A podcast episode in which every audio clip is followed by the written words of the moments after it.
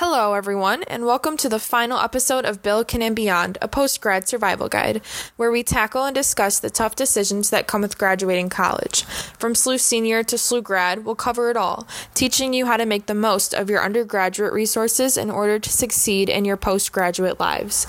Hear firsthand from SLU faculty, alumni, students, and more with tips and tricks on how to navigate the transition between college life and whatever path you may end up taking. We're today's hosts, Lexi Kaiser and Cloda McCormack, a pair of St. Louis University communication students getting ready to graduate and conquer this subject along with you. In this episode, we're talking about examining postgraduate life from a social perspective. Up until this point in the series, we've learned about some very important topics regarding life after college. Everything from translating your major to the job market to what doors internships can open even after graduating. Today, though, we are diving into something that is undeniably important but largely forgotten by young alumni how to survive the social scene post graduation. When Phil and Donna Satow lost their son, Jed, to suicide during his collegiate years, they realized just how taxing the period between high school and adulthood really can be. Hoping to turn their tragedy into something that could benefit others, the Satows created the Jed Foundation, which self identifies as a nonprofit that protects emotional health and prevents suicide for our nation's teens and young adults, giving them the skills and support they need to thrive today and tomorrow. Alongside the University of Massachusetts Medical School, the JED Foundation created the College to Career Supporting Mental Health Report. It details many of the struggles college students face beyond their final years of university, including, you guessed it, navigating the social scene. As the report puts it, a college campus can be an incredibly social environment, one which has been compared to a giant slumber party where your friends are never too far away. As the giant slumber party ends, seniors often report their social circles growing smaller during their final year, and many college seniors feel much older than the underclassmen on campus. Couple the smack of reality with the decrease in time for socialization, and many college students see their social circles growing smaller and smaller. If the support network shrinks during senior year and dissolves further as people disperse into the real world post grad, how can recent graduates find satisfaction with their social lives? We took it upon ourselves to find out. First up, we had the opportunity to talk with Harrison Bartolomei, a recent graduate of St. Louis University who is currently in his first year of grad school here, pursuing aerospace mechanical engineering. When he's not in class or studying, he is working at both the St. Louis Science Center Planetarium and as a teacher's assistant for two different undergraduate classes. Here, he speaks with Lexi on his personal experience transitioning to postgraduate life and how he has been affected socially. So, how do you feel like your transition from undergraduate to graduate was? Um, kind of just in general, did you feel like that was pretty smooth, or were there a lot of things that you weren't expecting to have to deal with? Yeah, so it was, it was, and it wasn't. Um, school it was very easy for me to transition. It wasn't that big of a leap. Um, but the thing that I've been struggling with was not seeing the people that I saw every day um, during undergrad. I only see two of those people, so that's been kind of a challenge. And I only take three classes this semester, so I have a lot of free time in between, and I also do research. So I've been struggling to find a balance between work, social life, school, and research, and I think that's been the biggest um, upset to me, I guess you could say. Yeah. Um, it's been really hard, but for the most part, you know, it's been fairly smooth actually. Good, um, good. Um, so do you feel like um, what do you feel like is like the biggest contributing factor to that like social kind of disconnect that you mentioned? Um, is it time or is it just people moving away or distance or? Yeah, so most of my good friends actually moved away, um, and they have jobs um, all over the country right now, and so part of it is just distance. I'm, I can't see my friends on a daily basis, but also it is time. I do have a lot of time, but it's often I'm filling it up with working or researching and all that. So it is hard to see the friends that I do have, and I think that's been a struggle. Um, both men, uh, both on my health, our mental health, and just time management on that front. So, honestly, definitely the social aspect has been a big hole. I've been struggling a lot lately um, with finding new friends. It's not that I can't talk to people; it's more that I can can't keep them around because of my own doing. It's just I don't want to deal with immaturity. I don't want to deal with the drama. Um, and I know that's partially my fault, but at the same time, I think you know how they say um, the older somebody gets, the more quote unquote bitter that they get. Mm-hmm. I'm starting to understand what that means. Um, you really look out and you become very specific on the qualities that you want in your friends. Um, but yeah, I mean, as a graduate student, you you have to be mature because a lot of times you're forced into be doing undergrad, but graduate school, for the most part, is all your choice. So you have to be disciplined in it because otherwise you're going to be another $40,000 in the stinker with nothing to show for it, you know? Mm-hmm. Next, we had the opportunity to speak with Maleah Fallahi, a recently graduated SLU student who now works as the program director for student and young alumni programs within the Office of Alumni Engagement. Her job consists mostly of helping young alumni to prepare for post grad life and keeping recent alums connected to SLU. Maleah has a unique experience because although she never really left campus, she still felt an emotional transition away from it with these students um, do you hear a lot about like social activities being something that they're looking for in their postgraduate life? Or do people seem to kind of just move on after after SLU? I think it's something that people don't know that they're looking for until they graduate because it's so built into life in college that it's kind of hard to fathom like that not being a part of your day-to-day experience. And then once you graduate a lot of people do kind of express like loneliness or a disconnect from people that they had previously been super close with. Um, so i actually in my experience there have been a lot of people who've reached out kind of like asking to be reconnected with different alumni groups whether that be in a different city or in st louis um, kind of to kind of get that community back and feel connected to people again. Especially during COVID, it's something that people have really been asking for and looking for a little bit more. Gotcha. Would you say that um, like it's a big enough focus in like the alumni engagement team and kind of in like the college network as a whole. Um, do you think that people focus enough on what social life looks like after college? Or do you think it's like too focused on um, like i guess um, kind of like getting a job and getting into the workforce? Um, like do you think we have enough balance in those conversations Absolutely not. I think that it definitely needs to be more driven by like social factors as well. Of course, like if hierarchy of needs, like everybody is going to need a job or you know something to sustain them. Um, but like as we like go up that pyramid, I do think like social is so important and something in my experience that a lot of people aren't prepared for. Like everyone says from your freshman year of college, like you have to get a job after college. Like you know that you're thinking about that for a really long time. I don't think people are necessarily thinking like, oh, when I leave here, who knows where my friends will be and who knows how I will make new friends and like where will I get that fulfillment in my life? And that's something that I really hope that I can help seniors with and that like our office can. Um, and there's been a lot of studies it's like I hate to bring this up because it's kind of heavy, but there have been a lot of studies that show that the transition out of college is actually the toughest transition in a lot of young people's lives. Um, the stress of finding a career and like a passion is totally one of those things, but also the disconnect between that social life that you're used to and what you are getting afterwards, like that's a big part of the transition as well. So I, I do think there should be more focus on it. So when I graduated, it was May of 2020, and we had been in the midst of COVID for like six weeks. Um, and so me and a lot of my friends, we got most of our senior year, but not a lot of the like closure parts of our senior year.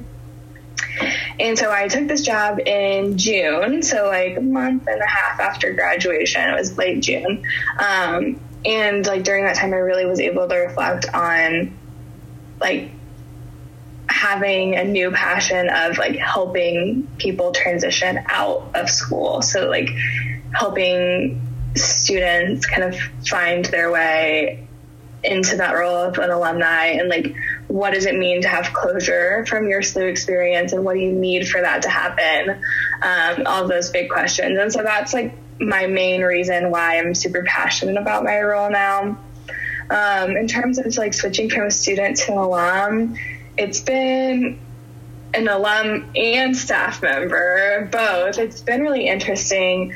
Um, I still feel like a super big part of the SLU community, and I still like talked with my old professors and like my old mentors who work here too. Um, and it's super fun to go to like work functions and see people that I knew when I was in undergrad, and, like kind of learn about things in a different like capacity. Um, so that's been really cool. It's of course it's not without like its stressors as well, or like um, without think, like it's sometimes kind of weird to like walk around campus. and People are like, Leah, what are you doing here? And I'm like, I never left. Um, but it is super super cool and like obviously as a student I was super invested in SLU's mission and super um, passionate about the community. So it's been neat to kind of continue that as well as like continue having space to like ruminate on all the lessons that I learned as a student um, while here, like on campus still, and kind of like let those soak in and really like think, reflect, and like think about what my experience as a student meant to me. This issue is far more common than one may think. The JED Foundation found that 74% of recent graduates agree that they have to work harder to maintain friendships outside of college. 67% agree that dating and making new friends outside of the university setting is more difficult than they expected. For graduate students like Harrison, being stuck in this purgatory can be especially challenging, but certainly is not impossible. Do you have anything like any advice for anybody who's entering graduate school and is worried about how they're going to keep up a social life at the same time? What I would say to prospective graduate students or incoming graduate students is you're going to have a lot of free time on your hands. Um, now, your professors, if you're doing research, might say you need to fill that free time with doing research, but that's frankly BS because you can't do 40 hour 40 hours of research, 20 hours of school, and then if you have a job, another let's say 30 hours on top of that, that'll wear you down. So what I would recommend is for probably the first couple weeks of school, maybe the first month of graduate school, put your social life aside. Not because you don't want to talk to your friends, but you should get into the routine of graduate school, finding where you have time, where you don't, what you what uh, you should do in your free time, all that stuff, and when you can finally create a routine because as stated earlier in undergraduate life, you kind of have a structure, you know, from 9 a.m. to 3 p.m. You're going to class, but in graduate school, you only have one class. And on a Monday and a Wednesday, and then Tuesday, you might just have two classes, and they're super spread out. So, you know, I would say learn how to create structure within your own life um, and balance your life and your school life and your research life first. And then when you get that under control, because it's going to be chaos, just like when you came in freshman year of college, it was chaos. And trying to find that structure. Once you find that structure, then I would say make sure you make it a habit, maybe once a week, to see your friends. Um, because it will become intense. It will be it will get hard and having somebody to lean back on or a couple people to lean back on will be a great advantage for you to stay motivated as well. Despite the challenges that both Maleah and Harrison faced in their postgraduate lives, they, like many others, have been able to seek a new sort of social stability. Though their relationships have changed, they still have people who will be there no matter what. The JED Foundation's report found that 69% of college seniors seeking support outside of themselves turn to friends and family members. Another 57% found a therapist or a psychiatric professional to speak with.